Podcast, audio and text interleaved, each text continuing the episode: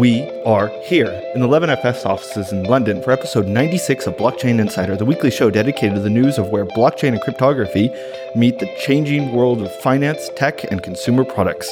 Today we bring you Project Libra, regulators ready Ethereum future approval, and Bitfinex and Tether continued. All this and more in today's Blockchain Insider. I'm your host, Colin G. Platt, in for Simon Taylor because he's lost someplace, probably in Guantanamo Bay, I'm told, or possibly in Dubai. I don't know. Um, but I am not alone, very fortunately, because otherwise I'd get into trouble. But getting into trouble here, speaking of which, I am joined by Sarah Feenan. Hello, Colin. Good to be here. How are you doing? I'm great, thank you. How are you? Haven't seen you since Seoul when you became the richest man on the planet. I am still the richest man on the planet. Congrats. We are, of course, not alone. Uh, to help us with blockchain insider trouble, I am joined here. We are joined here by Aman Kohli, CTO of Banking and Cap Markets UKI at DXC Technology. Can we fit any more acronyms in there? You could, but it's DXC. Okay, whatever. I sorry, just so many letters. Well, it's so many letters, so many acronyms, and I left some out. So What are the rest? BSC. you don't want to know. There's there's an M and an E and an A and another I in there. So we, we, we there's a lot in there. But really, what it means is it's a new job, helping out in banking and capital markets and doing fun things with customers. Well, that's a big change from what I like to do. but of course, there's joined by more people who have less acronyms in their titles. Isabel Woodford, reporter at The Block. Hello, Colin. Thank you very much for coming along. Thank you. I was literally working up the road, so this is perfect. You know, we try to. Somebody we may come slightly further is Mr. Rick Crook, director at Lab 577. And thank you, Colin. Welcome back to the uh, show. I, I'm glad that we could get you here on time, even though you had to ditch me on the way here. I, I feel good about that. All right, let's get on with the news. From our friends at theblockcrypto.com, thank you very much. This is very surreal. This is very discussing a my own article. We, we tried. Project Libra. Facebook to launch a stablecoin based payments network. Ooh, Facebook coin. Hmm. All right, guys, I can read this whole thing or we can just jump straight into it. We're all here for Facebook coin. That's why we got into crypto, right? Yeah, yeah. I've been waiting for it since 2011, actually. 2008 for me. so, what's going on here? What's the news? Why is Facebook, long rumored to be launching a stablecoin for some odd reason, deciding not to use the Winklevoss's bags? The Winklevoss's bags, as in money. As in Yeah, Bitcoin. Their stable coin. oh, okay. Yeah, sorry. I was just like Gemini launched. I thought you meant because they're, stablecoin. they're they're fundraising. Why can't we wasn't just use. Gemini USD? Anybody? Uh, like anyone can create money supply. Uh, it's the difficulty is getting people to use it. I think is how the Well- quote goes. Actually, if you look at this, uh, Bitcoin, your friend Ripple, um, they're a first generation network. They started with the cryptocurrency and are now trying to make it established and used, and they're struggling. If you look at Facebook, they started in 2004, created a network of people, and now they're actually putting money on it. Um, that's probably the right way around because I'm pretty much sure I'm going to bet on Facebook being successful in getting their users to use their coin as opposed to Bitcoin trying to persuade us to use it to buy stuff. Yeah, I mean, in terms of a traditional product market fit, you would normally start with a large market and um, fit the product to that rather than starting with a Yeah, and I cryptocurrency. Yeah, and I think part of kind of the overall market fit of this as well is Facebook is doing a big push into small and medium businesses. So creating a payments network for that is going to be quite advantageous for them. So on one level, leaving aside the stablecoin part, this could be just as important as a closed loop payment system with some on and off uh, points with uh, kind of broader uh, payments rails like Visa and MasterCard as mentioned. But okay, I'm going to be really stupid here. What would I do concretely on Facebook with Facebook Coin that I cannot do today? Well, I think it's, uh, to my knowledge, it's more of a cross-border payments play. So, isn't the stable coin a basket of currencies? So it's not just linked to USD or GBP or euros or potentially different networks of, of all. The stablecoin is a basket of currencies. So, in theory, that could ease the friction of cross-border payments. Yeah, we don't we don't talk a huge amount about the potential benefits of uh, reducing FX fees when we talk about stablecoin, um, you know, cross-border transfers, and something that we've been hearing is that the collateral basket will be made up of multiple currencies. Um, so you will be able to buy directly in USD or in euros or in pounds or in Japanese yen. and and maybe for Facebook that there is a real appeal there and, and trying to break down those border barriers, if you like. So it's something of like an SDR, like special drawing rights. But yeah, potentially. Well, it's close to that. I mean, look at what Facebook's actually doing is they're facing off against WeChat. Uh, WeChat has ironically just uh, banned crypto from being exchanged inside WeChat, and, and that's obviously dominated WeChat's um, use uh, over in over in China. Um, but the most important thing for Facebook is they don't want their users, they don't want their client base dropping out of Facebook to make a payment because at that point they're captured by another user experience. So this is about keeping their users in the network. And one of the things you can't do in Facebook right now is transfer value or money. So this is a, just a straightforward creation of an exchange token, an exchange coin, a money supply that allows your user base to move money. It's no different to V-Bucks inside Fortnite. It's just an exchange of value inside your user experience. You don't want the customer to leave the experience. Yeah, and and just to add to that, I mean, Facebook are aware that um, people are moving away from their platform and you know social media detoxes or even the younger generation now you know moving away um, be it Twitter or elsewhere. And I think just to build on that that this could be potentially the Venmo of the UK and other places. It's still very difficult to send money to friends.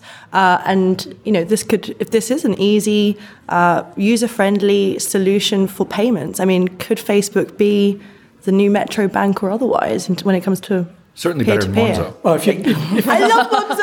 Well, yeah, if you if you look at this as a this is a fast moving incumbent. This is one of the gaffers. It took them how long to get to this position where they're now comfortable moving payments? Actually, the only people that are going to follow this uh, are the banks uh, as they start to recognise that this takes away their customers out of their banks and their apps. It's an attack on Monzo as much as it is against the, the High Street Four.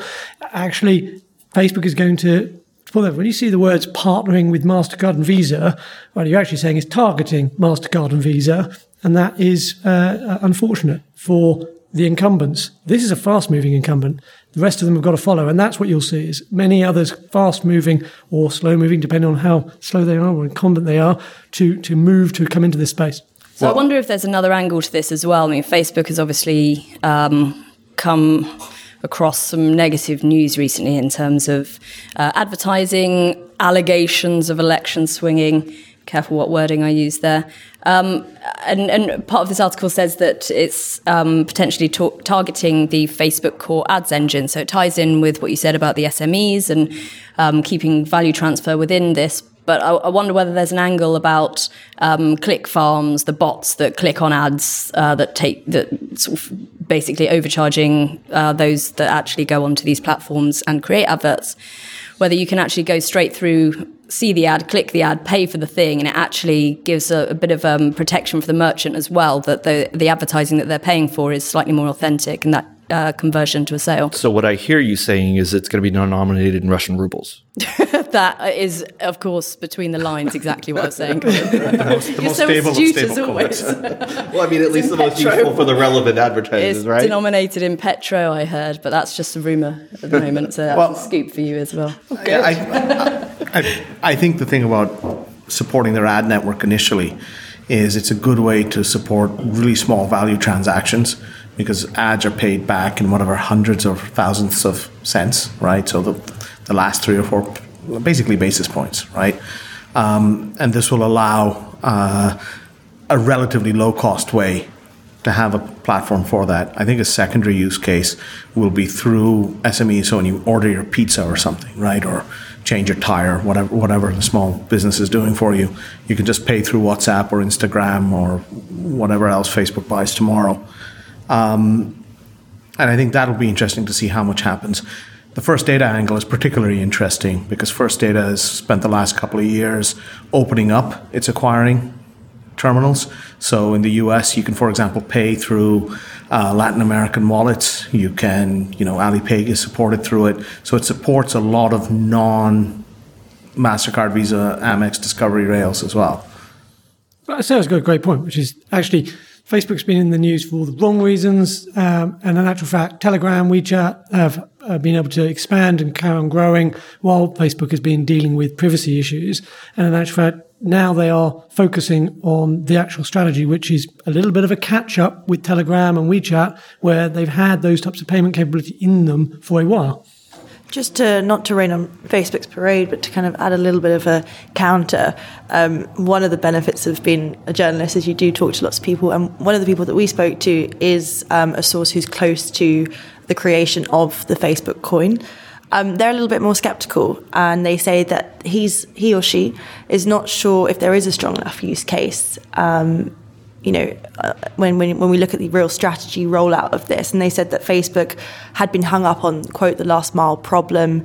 Uh, they aren't sure if they can do this cost efficiently yet, um, and they don't want this to just be a mobile digital money. So a lot of this is speculation, and perhaps we are even exaggerating and giving Facebook too much credit for what we would like them to be doing with their stablecoin, uh, but not necessarily what's happening on the inside.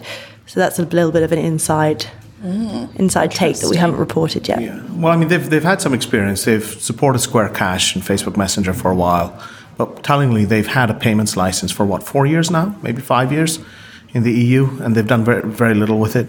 So it's just from that perspective, it'll be interesting to see if they can develop the last miles problem, get people onto the network, because closed loop systems like this are notoriously hard to get momentum on. Interesting. And with that, Facebook aren't the only ones talking about launching their own token. SIX, the Swiss stock exchange, has announced it may may issue its own token. Uh, this one was a bit of an interesting article. Uh, SIX has planned a digital exchange. We all know about this. The initial digital offering, IDO. For some reason, we need more of these acronyms. It's not just DXC. Uh, will launch a service in 2020 uh, for their Swiss digital exchange, the SDX. Here we go. Uh, by tokenizing traditional securities such as equities, fixed income, and funds, provided the regulatory setup is in place. Uh, Thomas Zeeb, who's the head over there at uh, the Securities and, and Exchanges, said maybe a token will eventually replace the share one day. Does anybody know what this means? To me, uh, sorry, to me, it just sounded like they just wanted to give a very fancy hash around what is a security because they start talking about warrants, and warrants aren't that interesting. It's just basically really fancy when something happens, give us money back. Um, and it's called an option. No, it's, it's even more important than an option, right?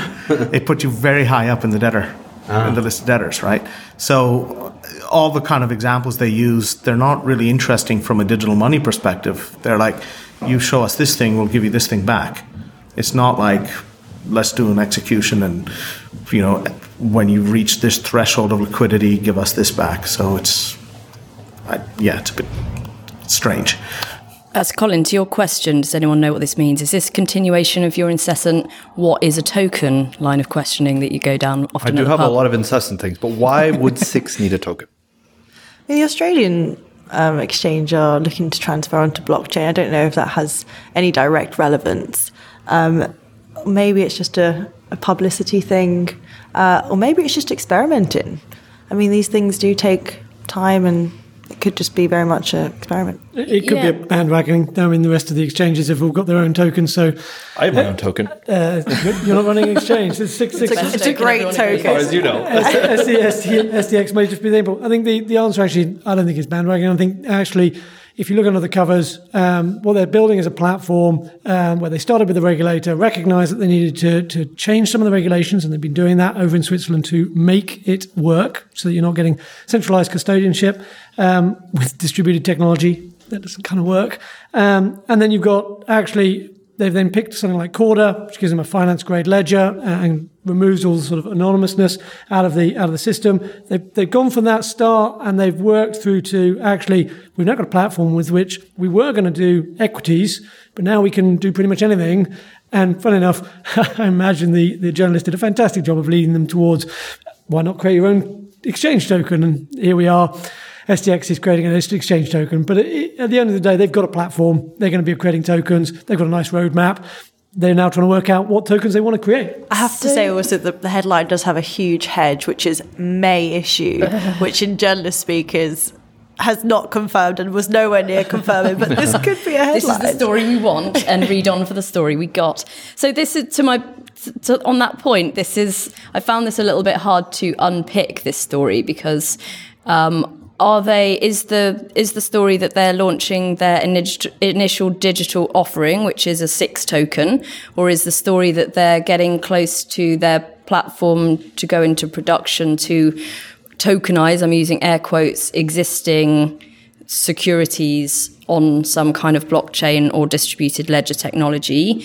Um, are they going to list on Binance? Is really what I'm getting at. When Binance, naturally. Yeah. well, I mean, if, if, you look at it, say in 2020, we're going to have an IDO, where their initial digital offering, and it's going to take them a whole year before they actually, in the roadmap, have anything useful. So it sounds very much like an ICO. I mean, well, we're going to sell you they're this going to launch it today. I mean, J- JP Coin or G- JPM Coin. Sorry, didn't have to do an ICO. It was it was called a token, and it is well, whatever. To be fair, it is like the biggest bank in the world. They, they have money. a license to print their own money. True. I mean, they might get the original ICO. US dollar, the original an ICO. IBO, an initial bank offering. yeah. You know, we already have IEOs. exactly. Might as well just work our way through the alphabet. Exactly. Yeah, that's true. Start somewhere near the beginning and work back. or right in the middle with a P, and then work our way on either side. I'm going in for the first IAO. But I mean, does anyone know the answer to the question? This IDO is this a fundraising thing for Six platform? Is this some kind of crowdfunding on a blockchain, or is it? Um, just words that are in inverted commas um, that actually is to do with the platform, which will be tokenizing already what we consider to be legitimate securities. I, I took it similar to it, it, Citi announced something like this a year or so ago about setting up a custodianship around uh, crypto assets. And I take this as a spin on that, which is whatever the underlying equity uh, or, or, or debt instrument is, there'll be a quote unquote digital representation of it. And I use all of that reservedly and with much hesitation because many of these things are backed up by very thick legal documents. Yeah. And I strongly doubt that the conditions around a, a warrant are going to be sufficiently met by uh, something on a shared uh, register. But I, I, don't know what, what the Swiss authorities have allowed in terms of changing the regulation around that. So it just seems to be a tokenized or a, a representation of a, another thing somewhere else. Yeah. Anyway, we wait for more information on that one. But they, they did actually say in this that they're not going to be um, trading cryptocurrencies, or they won't be offering trading services in cryptocurrencies. But they have previously announced that they will be trading fine art on their exchange for some odd reason. But it is Switzerland, so I guess we probably. But again, this, this underlines the, the point that they're making, which is they've got a tokenization platform. They are tokenizing what they're tokenizing. They're not overly concerned about yet. They could be doing art at one end. Clearly uh, ruled out. The, they the, could be doing their own shitcoin. They could be. They could well, be running. They could be running out uh, Ripple and, uh, and Bitcoin, but they've decided actually those aren't what they want to be doing. There's, Why would they ever do Ripple though? Well, uh, there's a good reason why you wouldn't. Well, that's probably why they're doing their IDO because you need a bridging token, of course, to transfer something into something else. So their IDO, rather than XRP, will be six coin. Or caveat, all that was a joke. Ha ha ha. An initial franc offering. Oh. But it does look like a, you know, if you tie it back to the, the other story, it could quite conceivably be seen as something similar to what Facebook are doing. Uh, it's either to provide a coin for internal use within the exchange to do fees and loyalty, just as you were talking about the ad engine. Uh, it could actually just be, as you said, an intermediary coin that they're using as, as the way to hold the collateral. I think just as a consultant here, we really need some synergies. Facebook coin in SDX, natural fit, right? Yeah. Done. All right. Would you at PTK Foundation do the legal analysis for them? Uh, they will all be listed and backed by PTK, of course. Excellent, of course. Denominated. Everything will soon be denominated. It is the un- unit of account, uh, virtually and uh, figuratively around the world. Moving right along, our friends at Bloomberg.com have announced that Fidelity will offer cryptocurrency trading within a few weeks to their institutional partners yay, the institutionals are coming. Are they? No, probably not. But anyway, they're only targeting institutional customers, not retail investors, which means all of us are out except for the guy with quadrillions of dollars. According to a survey which questioned 441 institutional investors from November to February, I guess that's 2018 to 2019, hopefully, 72% prefer to buy investment products that hold digital assets, while 57 chose to buy them directly. I have no idea how that works, but okay. All right. Here's some things they said. We will currently have a select set of clients we are supporting on our platform dealing with digital assets, cryptocurrencies, apparently. We'll continue to roll out our services in the coming weeks and months, weeks and months, very quickly, on all of our clients' needs, jurisdiction, and other factors, which means I guess they won't be doing it in America. Um, but currently, our service is offering focused around Bitcoin. Yay, our Bitcoin bags. All right, what's this all mean? It's quite, it's, there's some interesting data in there. I think to your point on um, how does the how do you get 57% from 72%? Uh, I guess 57% I'm not a mathematician. Uh, of 57% of the 72% said they'd rather uh, they'd rather hold them directly. I don't know. I was just sort of stuck on not your keys, not your Bitcoin kind of thing. But um, but anyway, institutional money coming in, or more institutional money, more institutions offering services to institutional investors to buy cryptocurrencies, good or bad? It's it's confusing because I think the last time I was here, we spoke about I think it was Goldman was opening up a uh, trading desk. J.P. Morgan has one. Um, you know, who are institutional clients? Basically, big pension funds. So are they just going to suck up all these coins and put them into a virtual vault? Are they going to start? uh, God knows. Well, are they going to put them in pension funds? It's another more pertinent question. I think the main thing to point out here is that this wasn't necessarily news, um, not to throw cold water on our friends at Bloomberg, but we knew that this was coming. Uh, the news here, if you like, is that they have got the snippet that this is within a few weeks. Um, so I guess that's the first caveat. The second thing is when Fidelity started their custody business, they started with about five clients. Uh, so this may well follow suit. Maybe 10 clients uh, if they want to outdo their initial uh, custody business. Uh, and obviously, it is just Bitcoin. Uh, so, despite that this getting a huge amount of traffic yesterday, uh, it's probably worth just keeping in in proportion uh, relative to what we know of what's come before. But let's expand on that a bit. I mean, if if we are very open about like cryptocurrencies potentially fitting in institutions, whether it's a pension fund or an asset manager of some sort, we're talking about quite large sums of money, right? Are there any other markets potentially that have that depth of liquidity outside of Bitcoin, and arguably it doesn't even have it? I mean, could we? I, I wouldn't use the word depth. Okay, Uh, relative to cryptocurrency trading, you mean? well, I mean, if you if you're going to deploy Bitcoin Cash, of course. Well, naturally, or SV. BSV. Um, PTK, obviously. um, There's a massive order book on that one. massive order book. I own both sides of all of it. Yeah. Hey, you're, you're ready to be a professional trader. Uh, how do you know I'm not? Fidelity come into this um, to hold Bitcoin and do the custodian. It's the obvious next market or next product in the set to then allow you to exchange it for something else. Uh, it's pretty useless if you all you're going to do is hold the Bitcoin. All your clients are like, we want to do more. So I can see why Fidelity have just moved straight on. You're absolutely right. We knew that they were going to start doing trading, and now they are, uh, as I say, in a few weeks. It's worth recognizing here that you're looking at uh, Fidelity, who you know a good brand uh, and are putting that brand on the wire to push through some of the cold water that's been poured on the cryptocurrencies, all of the AML and all of the FATFA stuff that came through earlier this year has made crypto a bit of a dirty word in the financial services industry. A lot of, a lot of banks are, are, are very anti this or, or avoiding it, certainly sitting on the fence and waiting to see what happens. Fidelity are pushing through that and have now got to a position where they're not only going to do custody, but they're going to do custody, they're also going to do exchange. Now, we separated, we worked hard to separate Bitcoin from blockchain back in 2015 so we could have a conversation about blockchain. And that was so that we could go and use the new technology to do cost efficiency, the bottom line, improve the bottom line in the financial services industry. And we've got on that journey and we're, we're working through that. It's going to take a long time. Doesn't matter. As long as it gets the bottom line down, we're okay with that.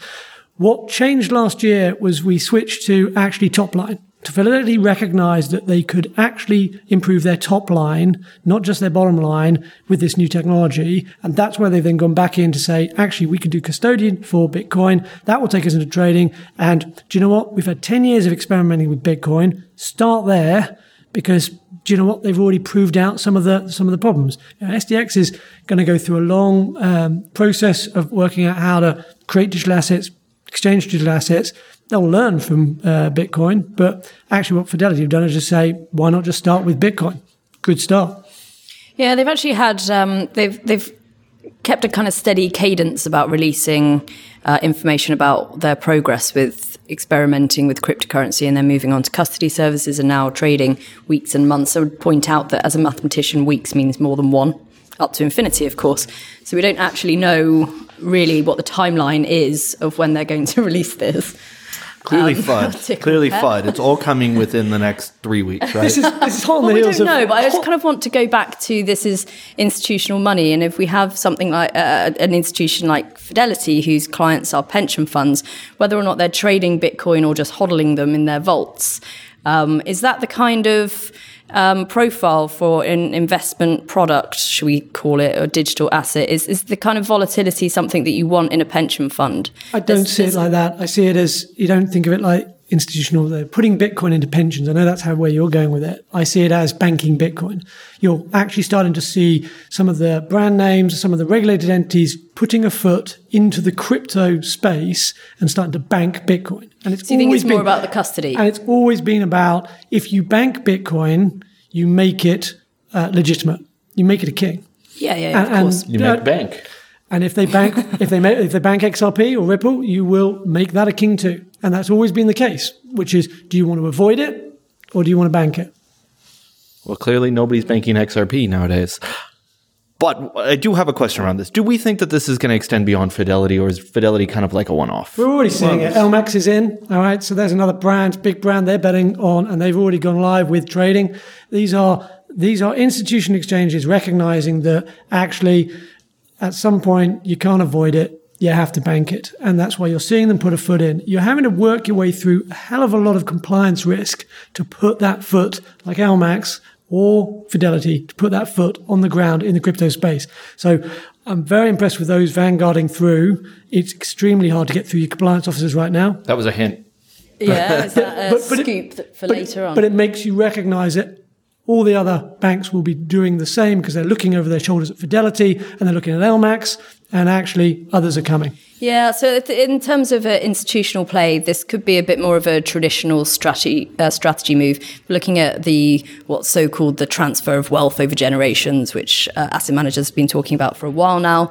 Um, it's just surely a pure play to appeal to new markets, right? The nouveau riche, the crypto riche. There's people with millions, quadrillions, aren't there, Colin, out there that need to be banked. Does this speak to the grayscale investments? Uh, did you see the marketing campaign hashtag Oh. Drop Gold?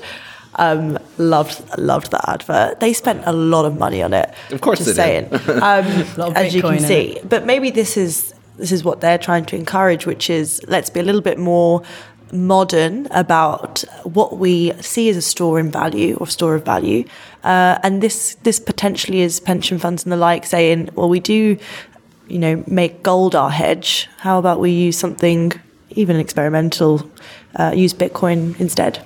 Yeah, I, I think looking at the amount of flows that even institutions are putting through Bitcoin or any of the other cryptocurrencies, it's still very much small change.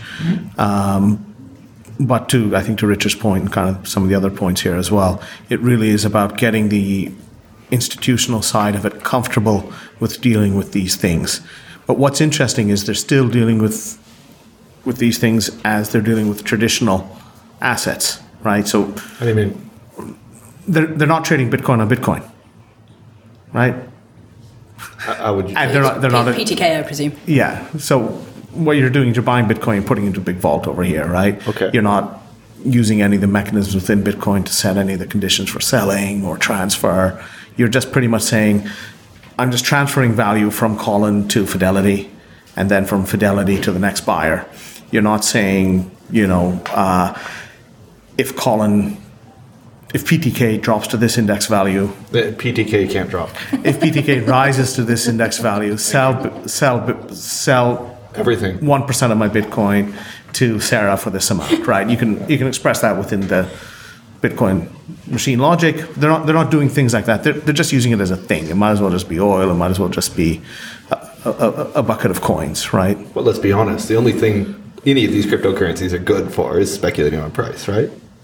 I don't know about good at speculating. They, they, you can speculate. I don't know about if good is the right adjective. That's a, Very just, That's just a condition of the market. I mean, back to Isabel's point, the, the, the banks are acting and have always acted like sheep. None of them want to be first, none of them want to be last, and they will continue to move towards newer and greener grass.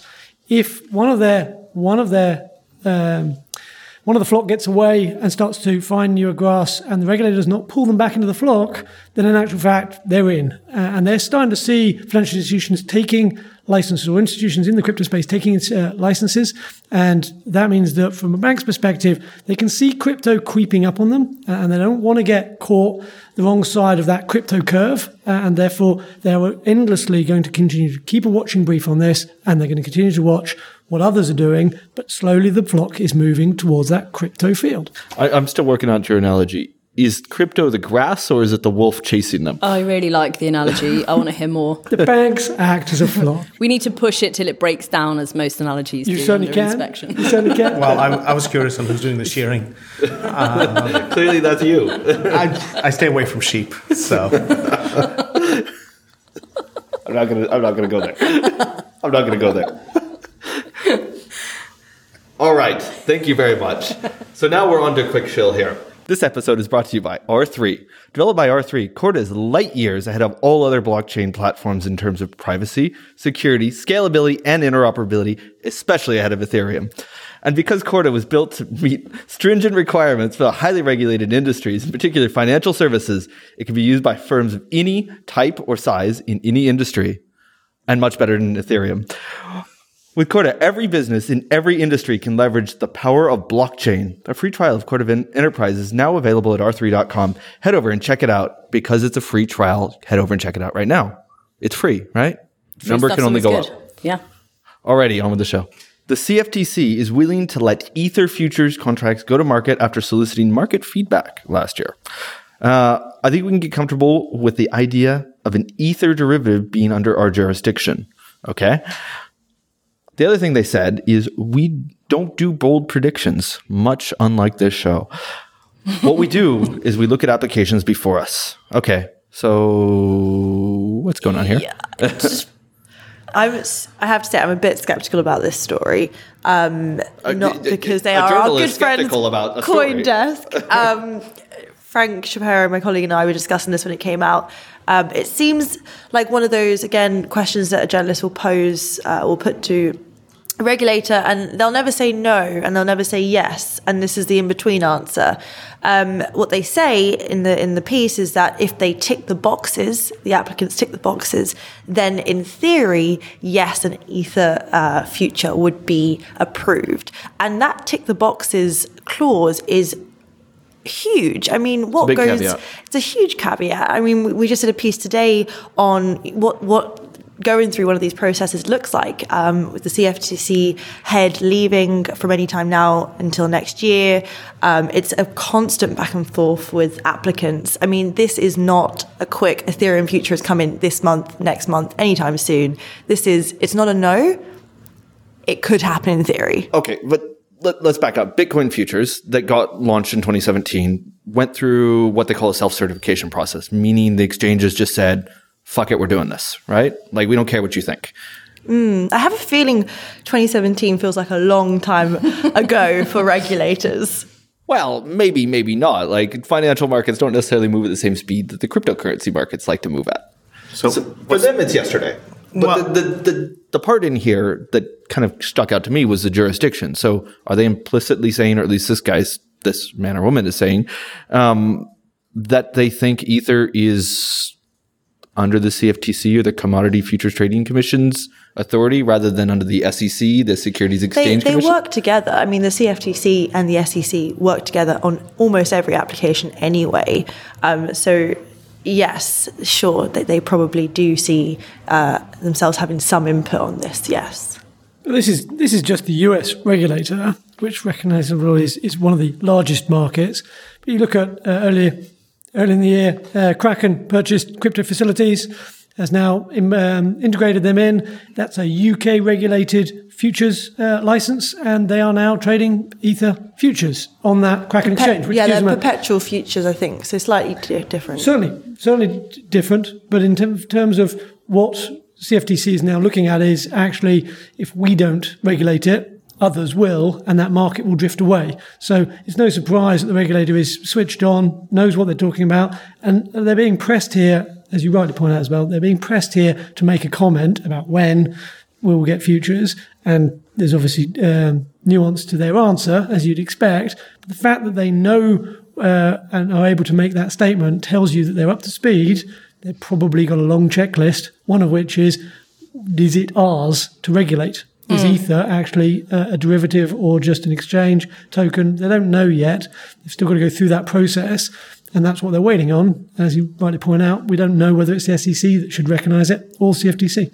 Yeah, it is. It's quite interesting because I mean, obviously, not to reiterate your points about sort of slightly dubious certainty in the headline in comparison to the content of the article, but um, CFTC does regulate the Bitcoin futures. There's no reason to think that the CFTC themselves wouldn't think that they have jurisdiction over Ether futures were they to be brought an application that was.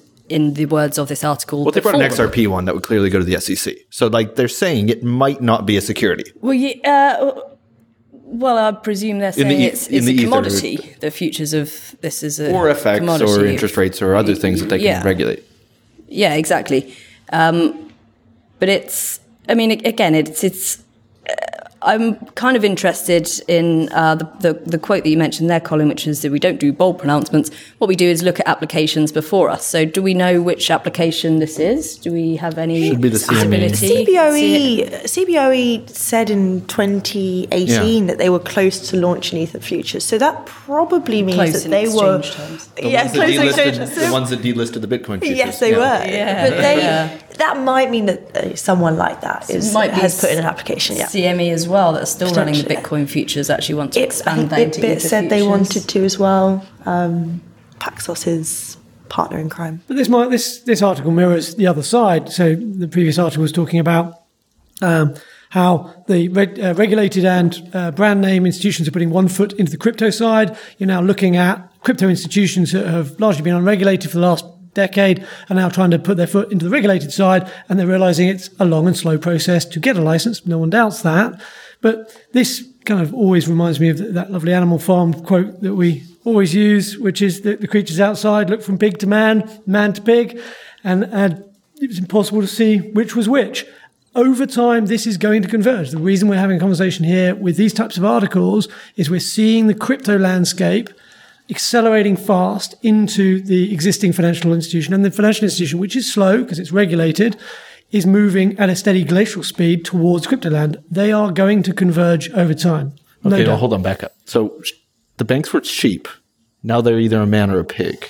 You, you didn't like the first analogy. I give you another one. Well, if banks are a sheep, then I guess the exchanges are the pigs. No. And the man is just some honest crypto. Must be the investor. CFTC. I think it depends which side you see it. If you're on the crypto side, the banks are the pigs. If you're on the bank side, the cryptos are the pigs. It's, it doesn't matter which You just one. look from one to the other, and, and I can eventually and I can sweep between the, the analogies where the you know the regulators are clearly the sheepdogs. I, I do have to say, actually, um, to your point, I did uh, history at undergrad, so I'm always nervous of kind of an air of inevitability that like this is this is the next thing. It's obvious that this would be the next thing, and you know, eventually everything will converge. Um, what I mean by that is w- we're probably still a long way off if this happens, not when. Um, you know, we talk about ETFs um, and the like, and uh, regulators tell us uh, that we're a long, long way off those, for example. Again, if not when, is probably the caveat here. So I, I think to my point about pig to man and man to pig is if we stop using different terms, we'd be a lot easier to, to recognise it. The one thing the regulator struggles with is every time they make a pronouncement uh, around a certain terminology uh, and they try and bring something into the regulation or outside the regulation, the crypto world comes up with a new term for something old. And they're off again in another cycle of oh, you've created something new. Uh, this week we've heard about an initial initial uh, Digital. digital offering, and- Digital and the deed. regulators sort of scratch their heads and go, no, that's still an equity. Good, well done, excellent. We now understand that. They, they, every time they have to, every time we come up with a new name, the regulator has to go through the same cycle of, would you just fill in the forms as we've always had them? Yeah, yeah. I mean, they don't regulate the technology, with the exception of open banking. Look, Honey Badger don't care. I mean, come on. Just make up your own terms as much as you want. Well, I, I think the big thing here, right, aside from the terms and the forks and everything, on that. I was going to go Honey Badger don't care. Speaking of which, New York AG. Go for it. I know you go. No, No, I- please. I'll- You're going to say something. Yeah, no, no. All, all I was going to say is exchanges are continually looking for new ways and new markets to create. And in the last few years, just the kind of volume going through exchanges and all of that is changing. So they're looking for new things to do. And Ethereum is really good for providing forks, to use the back to his big analogy. Speaking of uh, money going through exchanges, Speaking of Colin, looking for new things to do, New York AG's office alleges substantial evidence of fraudulent conduct at Bitfinex and Tether. The New York office of the AG has cited the so called Martin Act in opposition, which gives the OAG the power to conduct investigations of suspected fraud in connection with the purchase, sale, or exchange of securities and commodities. They've also looked at a broad range of business practices and communication between Bitfinex and Tether, focusing on timing of Tether issuance, the relationship between the two firms, and how they communicated the backing of Tethers to investors. Oh, this is a big one. This one's fun. I think uh, we have several different viewpoints around the table. Can we back up? What is Bitfinex? What is Tether? How long has this been going on? What's going on here? What what gets me is the sheer amounts that they're talking about have been kind of defrauded or potentially a mixed, messed from people, Can we right? go back at the story? What has the New York AG alleged? Because we granted none of this is confirmed. This is alleged. alleged. Yeah. important.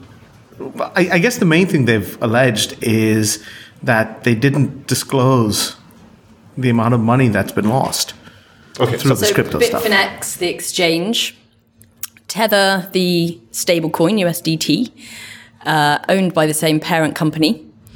Uh, the Ifinex. uh, sorry, Ifinex. Ifinex.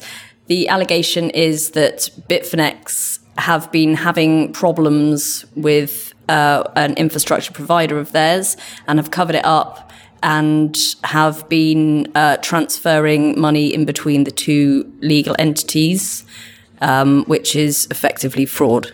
I guess it's the very 30,000 level view of.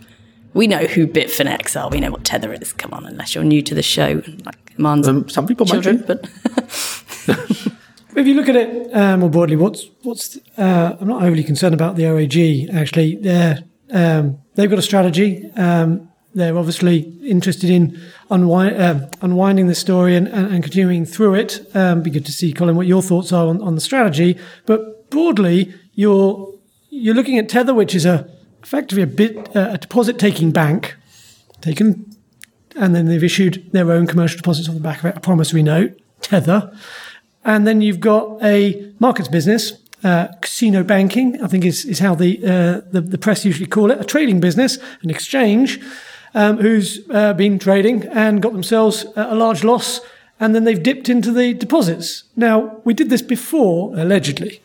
And deposit, we've done this before, we've seen this before, and there's a reason we split deposit taking banks from what we call casino banking. would you put a fence in between them? I- if you you know- had two fields, for example, one of them had sheep in it. There's a reason. other There's a had reason. There's a reason we have Morgan Stanley and J.P. Morgan. They were two brothers, and they were split for a good reason because it causes hemorrhaging on the on the deposit taking if you allow a markets business to trade on those deposits. And what the OAG have allegedly worked out is this is what they've been up to. Well, okay, so let, us take a giant step back here. The New York AG has alleged that $850 million ish uh, disappeared out of Bitfinex for reasons that they know very well, for other reasons that we'll get into in a second. And because Tether had a lot of money, they couldn't resist borrowing some of that money and writing a loan against it for three years at 6.5% interest, allegedly. All right, so let's back up. Why did the 100, 850 million, 851 million dollars go missing? Um, so apparently there was a company called Crypto Capital Corporation. Everybody's heard of that because naturally, right? Run by a, a gentleman named Reginald Fowler, who happened to be an investor in the Minnesota Vikings football team. There's an interesting one for you, as well as his wife, Ravid Yosef, somebody based in Israel. Um, apparently, they uh, were charged with money laundering or something like that, dealing with the mafia, I think, allegedly. Um, and all that money got tied up. Uh, that was where the $850 million went. So, yes, casino banking definitely. This happened to be seized someplace else. So, Bitfinex has reassured the market that it's only being kept by the regulators. New York AG alleges that the money won't come back because they're not satisfied with all this and has alleged uh, that Bitfinex has borrowed, taken from the pot of Tether, correct? So um, they've been sending these things back and forth. You defrauded investors, Martin Act, all that great stuff. Uh, you said Tether was backed one by one by dollar deposits. It happens to also be partially backed by a loan made on money that's been stolen, well, seized, not stolen, allegedly. Right? Has it actually been seized? Well, according to the U.S., Polish, and Portuguese law enforcement, it has. So that's not the alleged part. That part's not alleged. Okay. Apply the All of it's alleged. I have no idea. I don't want to Alright, get. So, so, so, so they have Larry Cermak, if you're looking to sue anyone. Say what you want. But the, the catch 22 here is um, as a company like Bitfinex, um, who's grown, uh, I would agree with the man in terms of these are eye watering numbers uh, for an unregulated or, or uh, an unregulated business or a business that is seeking now regulation. And there are two parts to this which is of interest to me. Uh, one, uh, you're never beyond the reach of the US jurisdiction. So if you're playing again. Say that again. you're never beyond the, the reach of the US jurisdiction. What the OAG is doing here is saying if you are uh, banking US citizens or our currency, we will have overreach over you. And that is exactly what they are pushing here. The second thing is, is that as uh, the Bank of England's always pointed out, their overriding principle is stability. So you can create your own currency. If that currency at any point gets to a position where it starts to compete with sterling, then we're going to start looking at you. And I would say that these kind of figures, what's actually happening is the law enforcement agencies, the OAG that stepped forward first, might be others in the queue, and they may have kind of jumped, uh, queue jumped here. But actually, what you're looking at here is someone who's got big enough to be interesting to the regulator, where actually, if you peel it back and you say, right, Tether isn't something new, it is deposit taking, then actually you need a license to do that. And if you're doing it in dollars, you definitely need to go talk to the US government about it at this type of scale. This is this is the state of New York's attorney general, right? Rather than the U.S. government. In parallel, there's also investigations as far as far as I'm aware from the Department of Justice, which is the United States government, the federal government, as well as the CFTC, at least as To which my first question was I'd be interested, Colin, in your thoughts on why the OAG? Why have they why have they stepped forward first? Why didn't they wait and wait for the feds? That's a good question. I think it might have been a war of words. I think they just rubbed them up the wrong way. There was, you know, in the, in the weeks before, they released something and then Bitfinex released something. And then I think they were just like, I won't swear, but You can. That's fine. We do well, it a let, lot. let's have it out in public then. I think that might have been it. Uh, New York's a special one that they they launched the BitLicense, right? So in theory, the AG should be responsible for enforcement of the BitLicense, if I'm not mistaken. Yes. So what Bitfinex said in 2018 was, right, we don't want to have anything to do with US investors, much less New York state investors in any way, shape, or form. Um, the New York State AG has come out and said, well, okay, you may have tried to do that. However, we're pretty sure that you still have New York clients based in there, in whatever shape or form that is. Um, it also happens that one of the people that is uh, was at least very high up in iFinex, Bitfinex, and Tether happened to be a New York State resident. That makes things complicated. Allegedly, that makes things complicated, right? Um, what I'm shocked with is so Bitfinex, the one we were joking about at the beginning of this this story, um, a pseudonymous blogger who talked a lot about fraud coming out of Bitfinex exchange as well as Tether, Tether being being created out of thin air. A- At least until things got changed in March of this year, it sounded like they had all the money, and that's exactly why Bitfinex went there when they didn't have the money, allegedly. This has always been awkward. This has always been awkward because uh, we've had this endless debate in the crypto space as to does Tether have the dollars they're good for? You know, are they actually fractionally banking or are they good for the every Tether? And each time we check and every time we post, there's an awkward moment where we find out they're actually good for it. And this could be one of these where this looks very much like an awkward moment for Bitfinex. And then actually it'll turn into another awkward moment for the regulator where an unlicensed, unregulated entity has actually been doing a good job without the regulator. Yeah, it seems odd though because they something that happened quite quietly in March was that they updated their website to say that the collateral breakdown included cash equivalents, whatever that means, and third-party loans.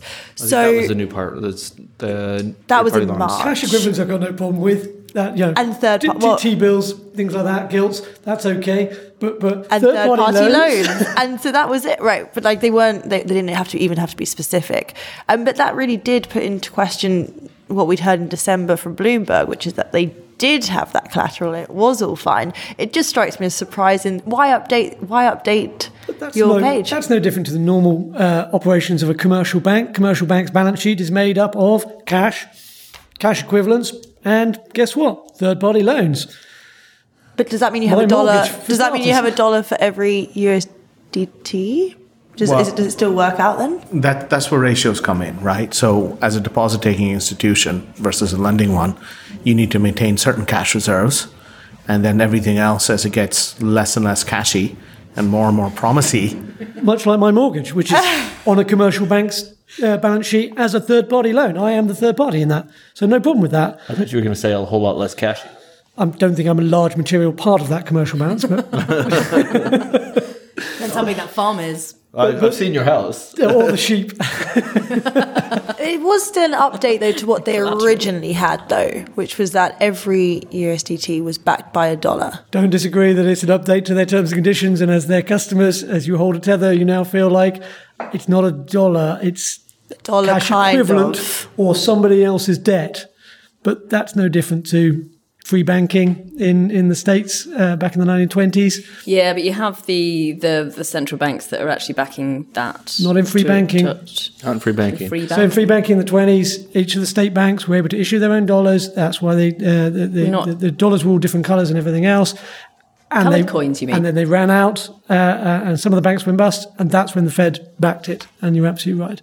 Free banking's a perfectly normal evolutionary process. The crypto world is going through that. But I mean, clearly, like uh, we can talk about whether this is good or bad, but you know, Honey Badger don't give a shit. Like it's still worth about a dollar, right?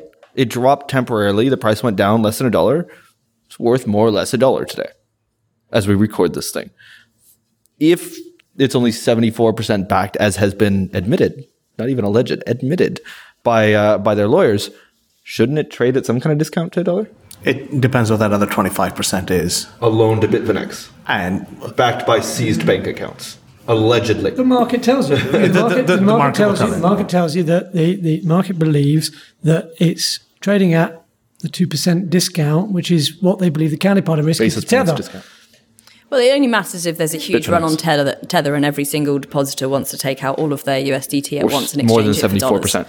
Yeah. Yeah, or more than more than seventy four percent exactly. But if there's not, and people are still willing to accept USDT for ninety eight cents on the dollar, then Ninety nine market, point right? nine nine nine That's- nine nine percent on the dollar. that's what it's worth. That's what it's worth. yeah, So, has anybody been hurt in this? honey badger. Uh, it doesn't give a shit, apparently. Okay, I mean, I, that's the thing. It's like good, bad, ugly, whatever it is. With the information we have, people are still willing to buy it for pretty much around a dollar. I, I take you back to what's the strategy here. Right, the, the, the Number off- go up. The office, the office, office of the Attorney General does Not not, too put out. a far sta- up. office of Attorney General, the OG, does not put out a statement like that without having a good strategy in place as to what their outcome is. Th- th- This is not their outcome. This is no sort of killer blow to, to Bitfinex or to Tether. This is a opening or running battle that we watch to see what comes next. But no one's got a, no one's actually dealt any kind of blow on either side as far as I can Nobody's see. Nobody's had any dag- dagger that they like catch in one hand and jab them in the stomach and they all shred. no, there's no bolt to the neck of a dragon in this either. No. Okay. It's like fud off a duck's back.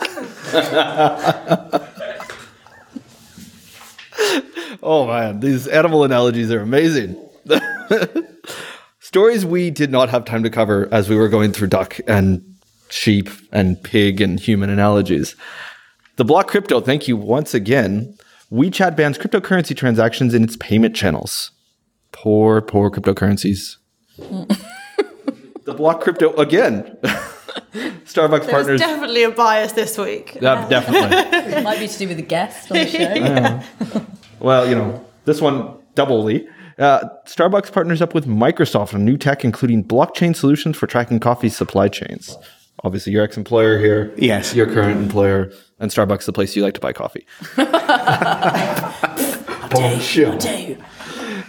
Coindesk.com Boo. oh, we love Coindesk as well. Alibaba's Ant Financial backs $10 million round for blockchain privacy startup. $10 million is quite small, right? For Alibaba and for crypto? No? Anyway, interesting. I love the fact that 10 million is small. Yeah, I was going to say not for me. Look, some of us operate in quadrillions around here. now it's time for the tweet of the week. Tweet, tweet, tweet, tweet. It's the tweet of the week. Tweet of the week. This week's tweet of the week comes from our friend, friend of the show, Vlad Zamfir. And it says, There are good economic, legal, and political arguments for and against calling Ether, the native currency of Ethereum, money. The balance comes out strongly against. At me, fight me. All right, everyone, at him, fight him. Let's go. what do you think? I think he means physically fight him. Have you seen him? Yeah. I mean, you could take him easily. I don't fight. I, I think this is this is relatively simple. You know, he hasn't With prefixed words. he hasn't prefixed uh, money with any type of thing, so I'm allowed to define money as as I, as I wish to. And I think just as the coins in my pocket, you know, are just For the benefit pretty of useless the listeners bits at of home, metal. But in actual fact, if Richard I put it on the table, two pound coin. if eggs are eggs, Colin will take it because it's worth something to That's him. sterling. I don't need any of that. He doesn't and, like and, and he'll pick it up. But the point here is, is that if, if your argument's true, Vlad, then send me your ETH. It's clearly worth nothing to you. It's not a money. It's not valuable. It's not exchange. So it's no worth to you. So how about you send it across? Right. Well, just because it's not money, it doesn't mean that it's not worth anything to him. We've spoken before on the show about whether uh, Bitcoin as a commodity. I think when the CFTC announced the uh, futures, I think I made the argument actually Ether was a better term, a def- better definition for a commodity than um, than Bitcoin was. So kind of back to that point. God knows how long that ago that was. It still might be worth something. Just because you can't pay for something with a lump of gold, it doesn't mean it's not worth anything. So I don't think he's offering to send you his Gold- ether. I gold- think Okay, Gold, so- gold's, a, gold's a commodity. It's also a store of value. It is a money supply. Okay, your car is that money. If it's worth something to me and I'm someone else is prepared to take it from me in exchange for goods or services, it's an exchange. So the No, it's not entire money, barter though. economy is the movement of money. Sorry, say that again. A barter economy, everything is money. So uh, if you are transferring, if you're transferring it, but yeah, if you want to use bartering, which is just change of, of one goods and service for another goods and services, or one money to another. you another haven't money. really got a money supply in there. What's but the if you here? but if you if you're going through a third party token or third uh, thing, uh, a token of some sort, then it's money. And we get into this lovely philosophical argument, but actually, it's just what we think it's worth. So it doesn't matter if they're metallic coins in your pockets, a number on the Monzo screen that says, "I promise to pay you that." Or Monzo promises to pay you that. Monzo promised to pay you that. Actually, those are that's all money. Is money special? Like, is money something different than everything else that has a value? Like, if I took Sarah's computer, that's worth something, right? Well, Yeah, definitely. including all the especially ether. the, the content on it. Yeah. And my Well, um, private keys. PTK wallet. it's Mainly. it, it's one of the apples with the funny keyboard, so it mightn't be worth very much. Sure. Uh, well, it's worth more to me than probably it is to you because I know my password. Um, but point point of that being that oh, I mean, money is effectively a, is a unit of account, isn't it? It's some kind of benchmark to exchange something for others because you need to exchange something in time and space. And if you don't have the thing that I need now at the same time as I have the thing that you need now, then we're going to have to come up with something in the middle that will give it some kind of value that we all agree to. So here's a question for you: If ether is widely considered as money, like not is it money, but full stop, is, is it widely considered by anybody as money? Is that a ne- negative or positive for Ethereum as a platform? Does it matter? It- It's already it's already uh, it's already defined as a money uh, or money supply because people are using it Well, you think on a daily are money, basis. right? But uses, uses a They're worth a lot to him. used, uses a purpose for, for, for exchanging uh, back and forth, And, and you know, that's one of the key ingredients of the innovation that we've seen over the last decade that, that we saw that it isn't just about creating a shared database which or shared ledger to Bitcoin. It's actually the store of value and that exchange of value back and forward. What we then use that store of value for has been exciting and, and interesting as we as we flood the market with liquidity, as we move offshore uh, Chinese wealth or whether we use it for uh, illegal activities in Silk Road. You keep going through this list. Actually, you know, it's wrong to sit there and say it's not a money supply. It is. It's being used as one. The question is, what are you going to use it for next? So, uh, my interpretation of this tweet would be probably not the store of value of the three functions of money, but a unit of account and a medium of transfer. And to me, that's what Vlad's saying here. Admittedly, he's not saying it to me. He said it on Twitter, which I saw at the time, but um, not a personal message. But he, I think what he's saying, or another way of saying it, perhaps just my interpretation, is that it's not the price that matters. It's the medium, the payment rails, and the way that you can actually transfer value to someone within an, an endogenous way within the system to one person It- from another. it- so when he starts talking about it being uh, calling it, uh, to use the terms in his his tweet, um, is it a good money supply? Clearly not. It is uh, acting as an exchange. He's saying good arguments, not a good. The good arguments for calling it ether money, balancing it strongly against. So the point there is, is that although it's being used as a, an exchange uh, value right now and a store of value, um, actually it's not really being used as a unit of account. And finally, Gas? and Which is denominated in a different mechanism. fi- fi- finally, actually, Same. it is They're- deflation. They're, they're ve- very It's- related. It's deflationary. So, as we all know, when you look at this, most of our money supplies that we use today are all inflationary, and there are good economic reasons why that is a good idea. have a cap. so, putting a cap on the money supply then makes it actually quite difficult to use it in the long term. Bitcoin has a cap. You all have a cap. I, th- I think what's worth pointing out is like everybody cites what we've been saying about you know unit of account, like um, medium of exchange, store of value from William Stanley Jevons in the 19th century economist. What they often forget is that it, he also said the fourth thing is a standard deferred payment. Does anybody use Ether as a standard of deferred payment? I.e., do does anybody promise I'm going to give you Ether in a year? Is that a regular thing? Probably in some exchange somewhere. Well, you could you could use a smart contract to actually create that. Uh, You could do a thing, lot of things. I could do the same thing with sheep for Amon here. But does that do we do that on a regular I'm, basis? I'm not the sheep yeah, guy. but a just sheep to wouldn't do it autonomously.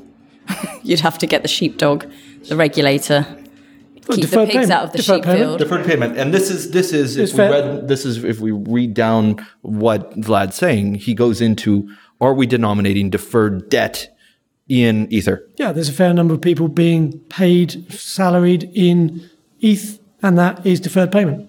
denominated in They'll be denominated in ETH, I suspect. If they're being paid in it, then i mean they've been if, denominated if you in it. transfer cryptocurrencies and you say i'm going to pay you in eth or bitcoin generally people would say i'm going to give you five dollars or five pounds in ether or bitcoin right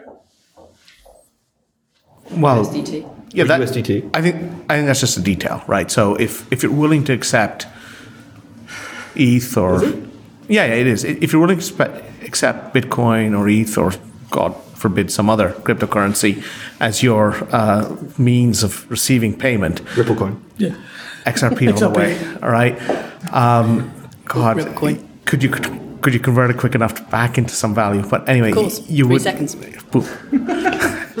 I'm getting liquidity on that. So I, I, I think the thing is that if you're willing to accept it as that, that's okay. Like how many people make foreign exchange? Like I'd like twenty pounds worth of euro.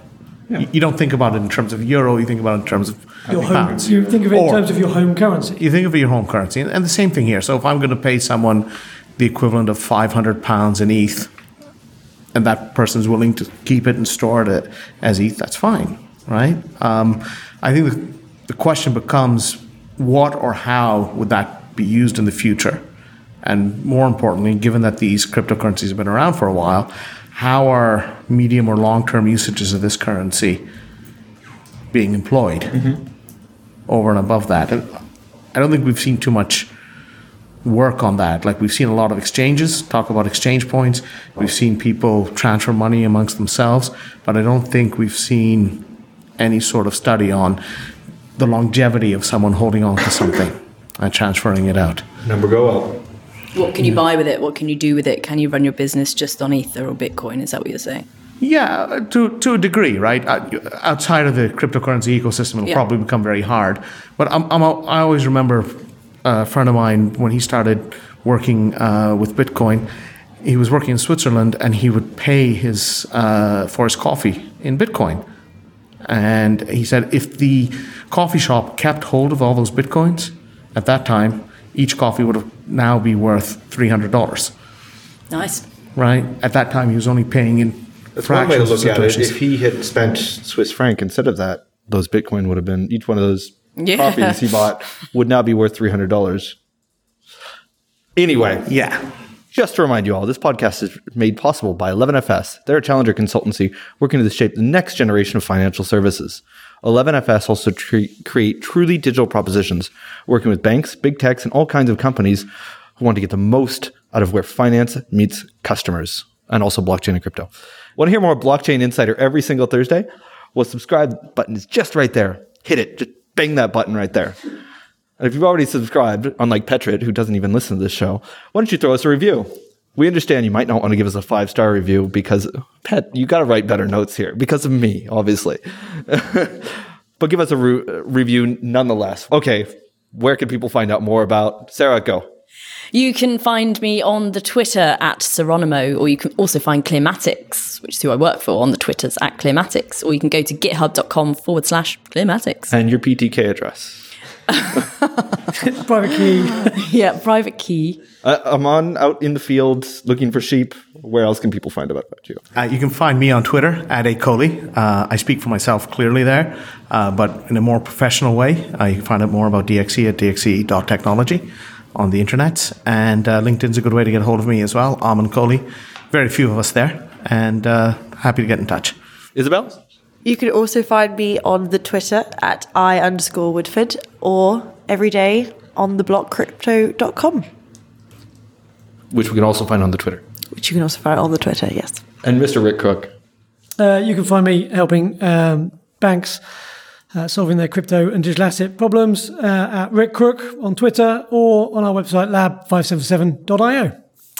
And you can find uh, find me, of course, also on the Twitter, like everybody else here, at Colin G. Platt. A big thanks to the amazing production team here at 11FS. Also, big thanks to Petrit, Laura Watkins, and Alex Woodhouse, our editor, as well as Hannah. Thank you. Thank you, everyone, for listening. We will have more Blockchain Insider next Thursday. Of course, come back and listen to more. And June 11th, we're going to do a live show. Yay! So if you're in London, check that out. Uh, hit up Petrit. Uh, Petrit, where can people find out more about you? Me. Yes. Was that sports ball Twitter thing? Pet at 11fs.com. You can find out out more about Petrit. If you're not following Petrit, he talks a lot about sports ball, um, Sports ball Twitters. sports ball Twitter. And and actually 11fs has a team doing sports ball, right? They do. 11 sports balls on Twitter. Okay, perfect. Excellent. Don't follow that one, but follow Pet 11fs. Awesome. Thank you very much.